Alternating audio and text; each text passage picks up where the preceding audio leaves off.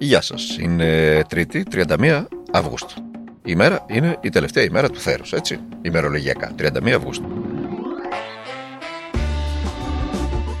Από αύριο μπαίνουμε στο Σεπτέμβριο, μπαίνουμε στο φθινόπωρο. Είμαι ο Δημήτρης Χατζηνικόλας και ακούτε το καθημερινό podcast του Τμήματος Πολιτικών Ειδήσεων του Document. Η είδηση της ημέρας φυσικά δεν μπορεί να είναι κάτι άλλο παρά ο κυβερνητικός ανασχηματισμός. Πολλό δε μάλλον με τον τρόπο με τον οποίο εξελίχθηκε. Μέχρι τουλάχιστον αυτή τη στιγμή, γιατί δεν ξέρουμε τι θα βγει τις επόμενες ώρες και ημέρε. Ήταν έτσι κι αλλιώς η λυπής, αυτή είναι η δική μου προσωπική άποψη, θα σας εξηγήσω γιατί. Η παναχώρηση του κ. Αποστολάκη, του πρώην ε, Ναβάρχου, του πρώην Υπουργού Εθνικής Άμυνας επί ΣΥΡΙΖΑ το 2019, και του ανθρώπου του οποίου δέχτηκε την πρόταση να είναι Υπουργός Πολιτικής Προστασίας από τον Κυριάκο Μητσοτάκη στην παρούσα κυβέρνηση. Η επαναχώρησή του λοιπόν μετά την ανακοίνωσή του ε, δεν υπάρχει αντίστοιχο προηγούμενο στην ημεδαπή ποτέ. Ποτέ σε καμία κυβέρνηση, σε κανέναν πρωθυπουργό δεν συνέβη αυτό. Να ανακοινώνεται δηλαδή ο ανασχηματισμός και το όνομα ενός υπουργού και μετά την ανακοίνωση και λίγε ώρες πριν την ορκομοσία ο υπουργός να επαναχωρεί και να λέει: Όχι, δεν τη δέχομαι. Ε, επί της ουσίας μπορούμε να μιλάμε για ένα πραγματικό ε, φιάσκο. Ο Κυριάκος Μητσοτάκης επί της ουσίας, και πάμε τώρα στην ουσία, έτσι, γιατί αυτή έχει σημασία, ε, μετά το φιάσκο με τις πυρκαγιές, όπου κάει και η μισή χώρα επί 15 μέρες, επί μισό μήνα και εγώτανε, χωρίς ε, η πολιτική προστασία και χωρίς ο κρατικός μηχανισμός να κάνει οτιδήποτε, ενώ είχε ήδη ενημερωθεί για, την, ε, για τον καύσωνα 30 ετία που θα ερχόταν και θα άφηνε πίσω του ε, όλα ξερά και καμένα, και για τον κίνδυνο πυρκαγιών βεβαίως. Ε, μετά το φιάσκο αυτό, επιχείρησε να εμφανίσει μια εικόνα πολιτικής συνεννόησης για το κρίσιμο πόστο της πολιτικής προστασίας.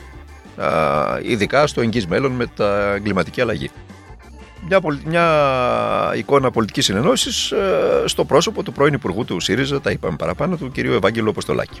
Με τον τρόπο αυτό, ο Κυριάκος Μητσοτάκης θα έπαιρνε συγχωρό χάρτη για την κάκιστη διαχείριση των πυρκαγιών, έτσι, αφού θα έλεγε έμαθα, έπαθα και έμαθα και θα έβγαινε από πάνω ως εκείνος ο πολιτικός ο οποίος προωθεί τη συνένεση για ένα τόσο σοβαρό θέμα.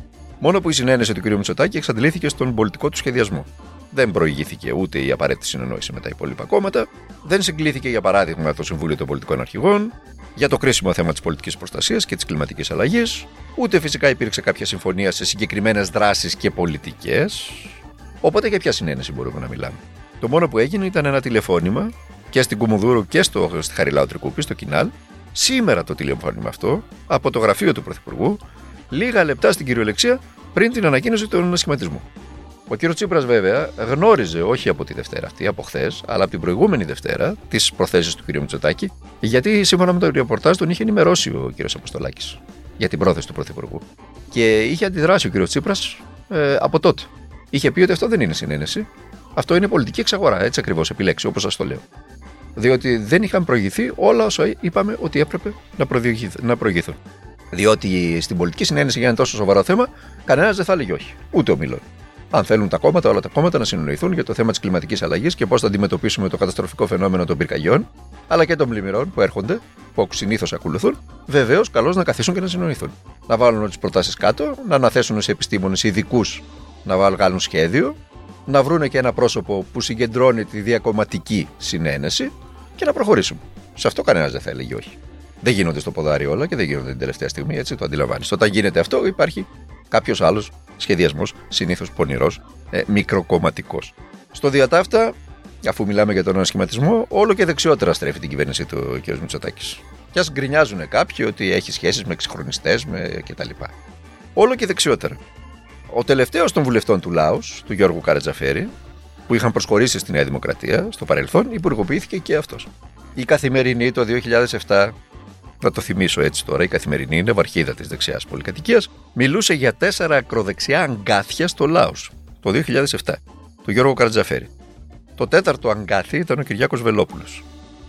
Έτσι, ο οποίος συνεχίζει να ψαρεύει στη δεξιά πολυκατοικία, αλλά ψαρεύει εκτός της Νέας Δημοκρατίας, του επίσημου πυλώνα τη και λίγο ψεκασμένος και λίγο επιστολές του ίσου και λίγο από εδώ και λίγο από εκεί και λίγο ρατσισμός και λίγο φασισμός και ό,τι θέλετε. Από... Ξέρετε τώρα είναι γνωστά στην Ελλάδα αυτά. Ε, γεμάτοι εθνοκαλπάζοντες ε, σωτήρες είναι η χώρα αυτή. Τα άλλα τρία αγκάθια της ε, καθημερινής ήταν ο κύριος Βορύδης, ο κύριος Άδωνο Γεωργιάδης και ο κύριος Θάνος Πλεύρης.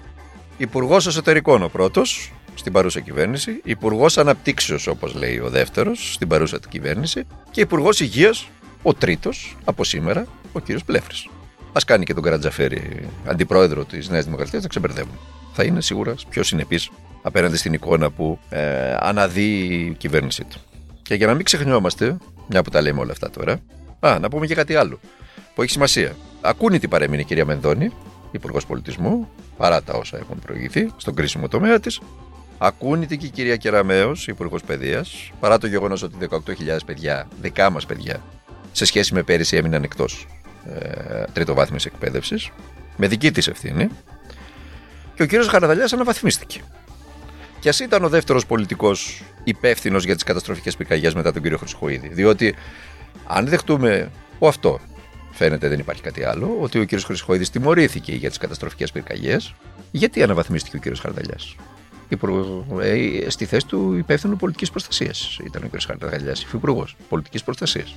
Δεν μπορεί να τιμωρείς ή να θεωρήσει αποκλειστικά υπεύθυνο τον κύριο Χρυσοχοίδη και την ίδια ώρα να αναβαθμίζει τον, ε, υπεύθυνο, τον πολιτικό υπεύθυνο της πολιτικής προστασίας. Δεν γίνονται αυτά τα πράγματα. Υπάρχει μια αντίφαση εδώ. Θα σας έλεγα ότι πρέπει να εξηγηθεί, αλλά τώρα τέτοια ώρα τέτοια λόγια σε αυτόν τον τόπο. Για να μην ξεχνιόμαστε λοιπόν, πάμε τώρα και σε κάτι άλλο που έχει σημασία. Σήμερα έληξε, έληξε στις 3 ώρα το μεσημέρι και η προθεσμία για τους περίπου 15.000 εργαζόμενους στα νοσοκομεία, οι οποίοι παραμένουν ανεμβολίαστοι και με βάση το μέτρο της υποχρεωτικότητας που έχει επιβάλει η κυβέρνηση, για τους υγειονομικούς από αύριο θα βρεθούν εκτός εργασίας. Εκτός αν θέλουν να δουλεύουν χωρίς ε, μισθό. Αλλά δεν μπορεί να συμβεί αυτό, το αντιλαμβάνεστε.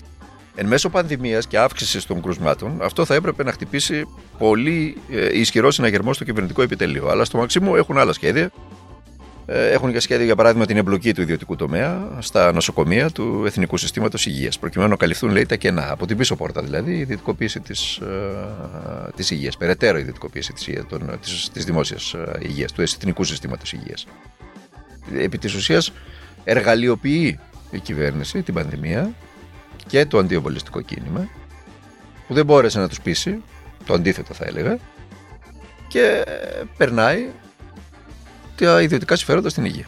Αυτό που ήθελε να κάνει πάντοτε.